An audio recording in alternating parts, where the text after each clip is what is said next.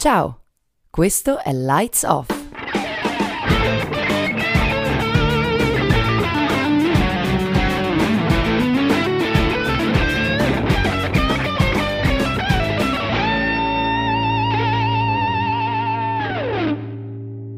Ciao, sono Alice e questo è Lights Off, il podcast che spegne i riflettori e accende le luci delle idee. Oggi abbiamo con noi Francesco Lipari, architetto e fondatore di OFL Architecture, uno studio di architettura interdisciplinare incentrato su processi di design emergenti. Intanto grazie mille eh, di essere qui con noi oggi, è davvero un piacere. Grazie a te Alice. Sono davvero curiosissima di iniziare subito perché appunto, eh, come sappiamo, tu sei un architetto di fama internazionale, i tuoi lavori sono stati esposti a mostre di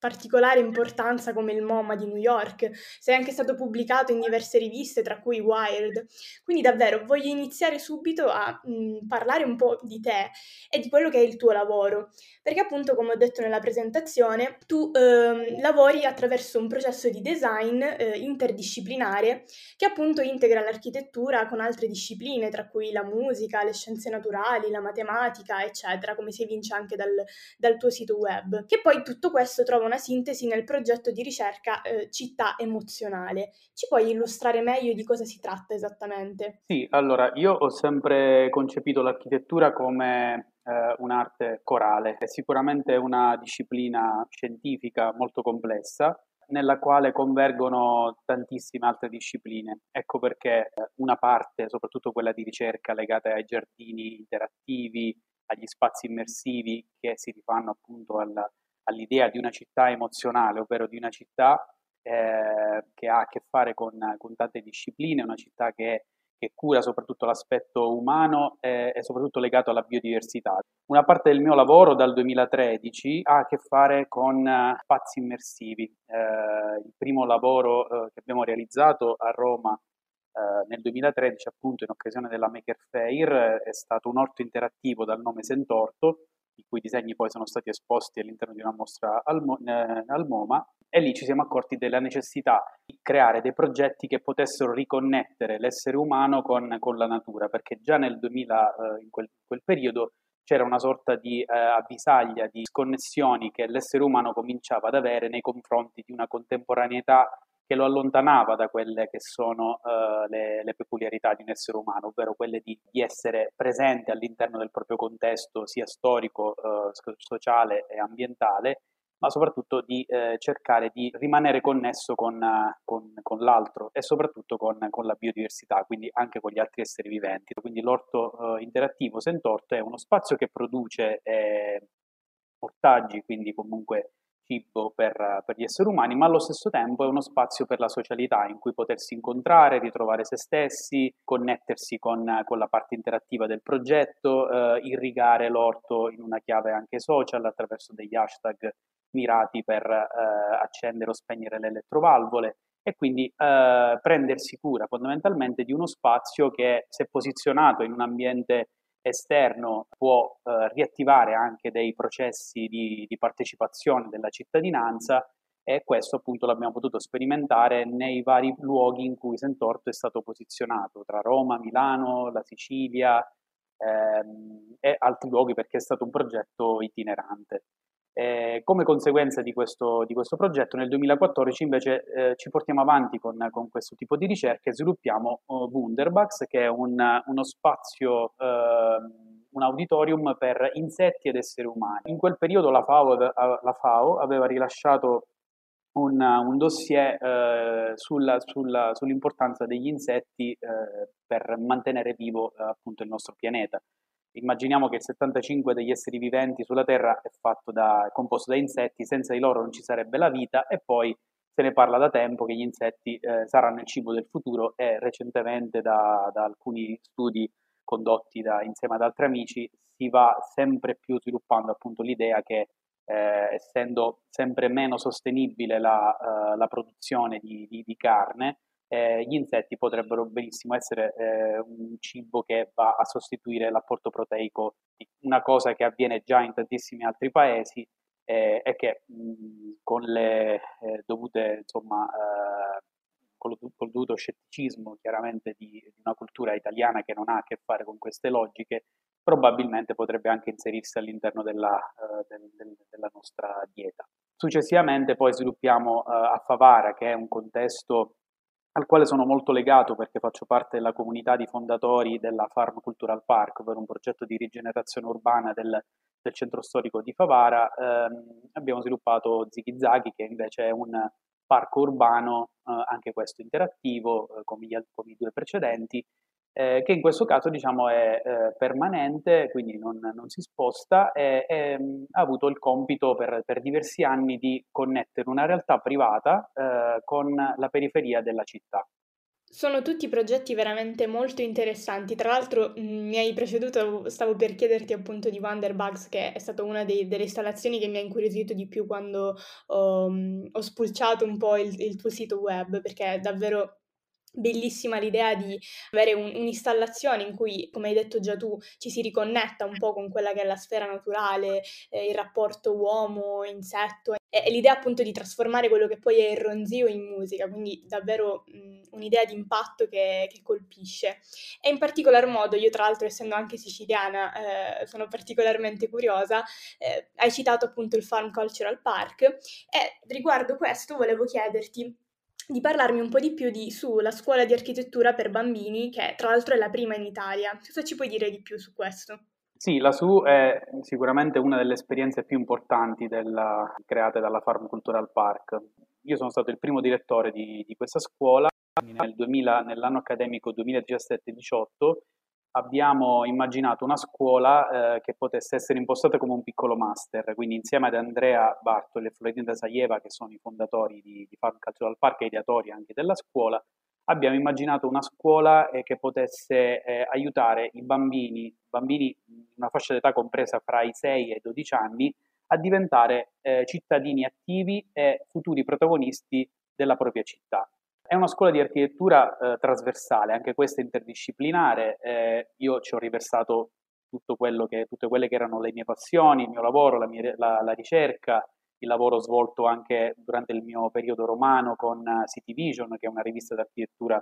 che eh, insieme alla mia collega abbiamo fondato nel, 2000, nel 2010 e quindi tutto questo diciamo, ambiente creativo ha consentito poi alla scuola di architettura di, di strutturarsi in uh, tre trimestri in cui abbiamo affrontato in una prima parte una parte legata alla progettazione, eh, quindi mettendo in relazione nove architetti siciliani con nove architetti giapponesi perché in quel momento all'interno di Farm c'era una mostra sul Giappone. Ed è stato molto interessante rilevare le connessioni fra l'intimità della, eh, di, una proget- di, una progettazione eh, orientale con quella mh, di, di un ambiente mediterraneo come quello appunto siciliano. Eh, I bambini si sono cimentati insieme a dei tutor, quindi una volta a settimana per eh, tre ore e mezza i bambini si confrontano con eh, diverse tematiche.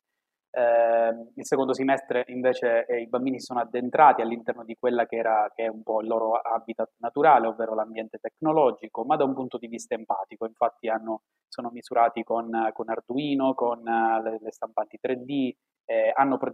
la, la, hanno riprogettato la farm attraverso Minecraft, quindi hanno utilizzato il coding e tante altre esperienze eh, che hanno arricchito il percorso annuale di, di SU, eh, che in quell'anno appunto aveva a che fare con, la, con l'hackeraggio civico. Il terzo trimestre invece aveva a che fare appunto con eh, invece la parte più ambientale, una parte invece più naturalistica e quindi i bambini si sono cimentati con le terre crude, con il legno, con la paglia, quindi immaginando eh, prototipi architettonici che avevano a che fare con eh, meccanismi di sostenibilità. Tutto questo ha consentito ai bambini di misurarsi con eh, discipline lontane da quella che è la loro quotidianità, quindi ha,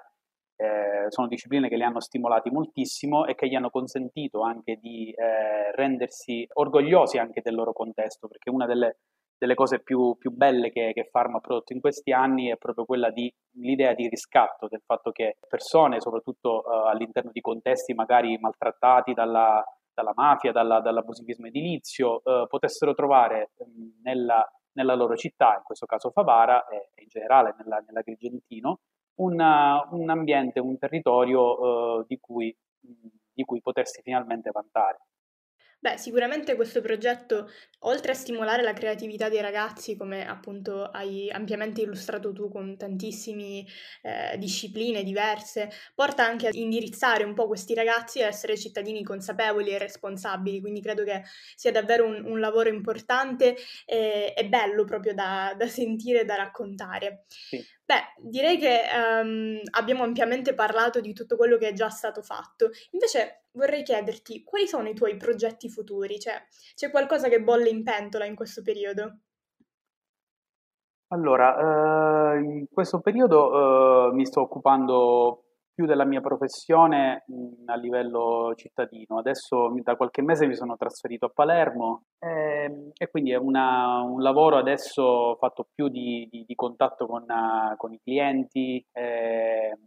legato anche a esperienze di progettazione liturgica, perché uno dei progetti di punta in questo momento che sto portando avanti e che stiamo costruendo è il complesso parrocchiale Santa Barbara di Licata, un'esperienza importantissima eh, che nel 2016 insieme a un gruppo di amici e di colleghi ci ha consentito di poter vincere un concorso nazionale ad inviti e di eh, poterci misurare con una tematica molto, molto affascinante che ha anche a che fare con le tematiche di coinvolgimento della comunità perché immaginate che eh, una parrocchia come quella di, di Licata, di Santa Barbara, ha 15.000 fedeli, quindi sono in questo caso anche lì meccanismi di partecipazione e coinvolgimento non solo a livello sociale, ma soprattutto anche a livello spirituale, quindi eh, si entra ancora di più all'interno dell'intimità delle, delle persone dei luoghi e quindi con grande rispetto e attenzione abbiamo immaginato un complesso che possa essere un piccolo campus della fede, un piccolo spazio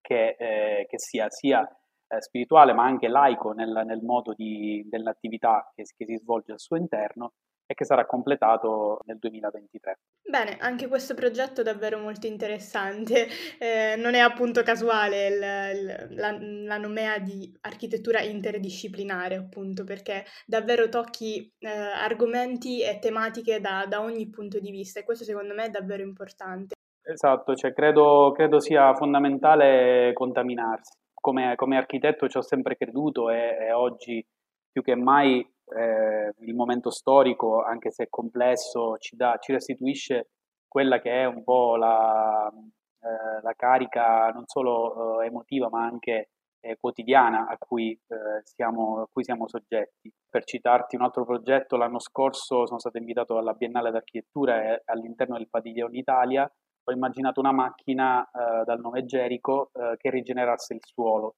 Questo progetto che esula quasi completamente da quella che è la mia, la mia professione, in realtà me lo sento molto, molto vicino perché eh, è un progetto che mi ha consentito di misurarmi con, con altre discipline, con altre professionalità e che mi hanno consentito di poter immaginare un progetto che sia ancora più utile di quello che probabilmente faccio nella quotidianità, anche se chiaramente ognuno di noi è utile con il proprio lavoro. Però in questo momento siamo chiamati a, a una missione più ampia, eh, che va probabilmente anche ben oltre nostre, i nostri obblighi diciamo, professionali. E, e, quindi ognuno di noi deve fare la propria parte, quindi dobbiamo essere anche noi, come i bambini della SU, cittadini consapevoli, eh, responsabili, dobbiamo capire che le nostre azioni hanno un riflesso su quelle di, di tanti altri e che chiaramente da soli non ci possiamo salvare. Quindi qualsiasi nostra azione, qualsiasi, nostro, qualsiasi nostra scelta comporterà um, a breve termine, non più a lungo termine, una ricaduta sulle vite degli altri. Sì, sono perfettamente d'accordo e anzi, proprio perché siamo in un periodo difficile, è importante essere anche ispirati da quelli che sono stati anche i tuoi progetti, ma in generale, come hai detto tu, ognuno deve fare la propria parte. È importante riconnettersi, ricordarsi che siamo tutti cittadini del mondo e dobbiamo fare tutti la nostra parte per poterlo mantenere e vivere al meglio. Quindi grazie mille per questa interessantissima chiacchierata. Eh, invito tutti i nostri ascoltatori ovviamente a a cercarti su, sui social, eh, sulla tua pagina appunto ehm, OFL Architecture dove troveranno tantissime foto, informazioni e quindi eh, ancora una volta ti ringrazio per essere stato qui con noi. Grazie mille a te Alice e a tutti voi.